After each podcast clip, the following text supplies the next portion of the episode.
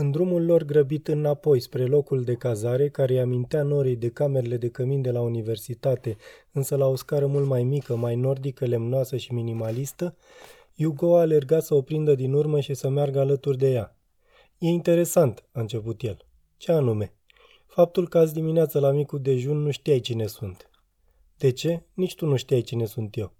Sigur că știam. Am stat de vorbă vreo două ore ieri.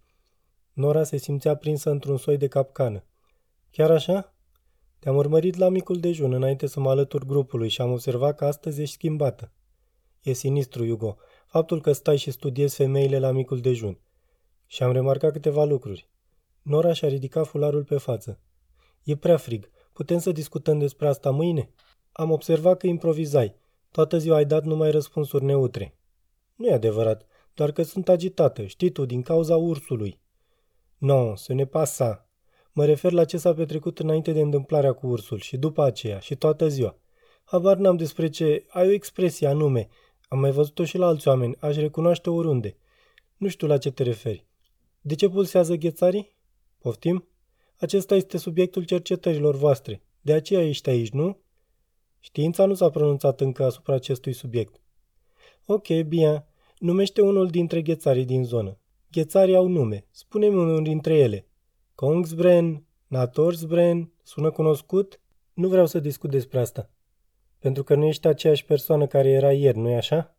Niciunul dintre noi nu este, i-a tăiat Onora. Mintea noastră se schimbă. Se numește neuroplasticitate. Te rog, Hugo, nu-ți mai da atâta importanță vorbindu-i despre ghețare unui glaciolog. Hugo a părut să bată puțin în retragere, iar Nora s-a simțit ușor vinovată. A urmat un minut de tăcere. Nu se auzea decât scârțitul pașilor pe zăpadă. Aproape ajunseseră la locul de cazare, iar ceilalți nu se aflau prea departe în spatele lor. Și atunci el i-a mărturisit. Și eu sunt ca tine, Nora. Vizitez existențe care nu sunt ale mele. Mă aflu în viața asta de cinci zile, dar am trăit multe altele. Mi s-a oferit ocazia, o ocazie rară să fac asta. Alunec printre vieți de multă vreme. Ingrid a apucat-o pe Nora de braț. Mai am niște vodcă, a anunțat ea când au ajuns la ușă. Cu mâna mănușată a atins cardul de scanner. Ușa s-a deschis. Ascultă, a murmurat Hugo conspirativ.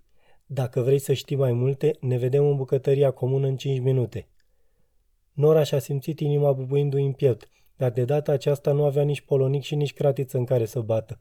Nu-i plăcea în mod deosebit acest individ pe nume Hugo, dar era mult prea intrigată ca să nu asculte ce avea de zis. În plus, voia să se convingă că poate avea încredere în el. Bine, a zis ea, voi fi acolo. A fost un fragment din cartea Biblioteca de la miezul nopții, de Matt Haig, la editura Nemira. Lectura George Harry Popescu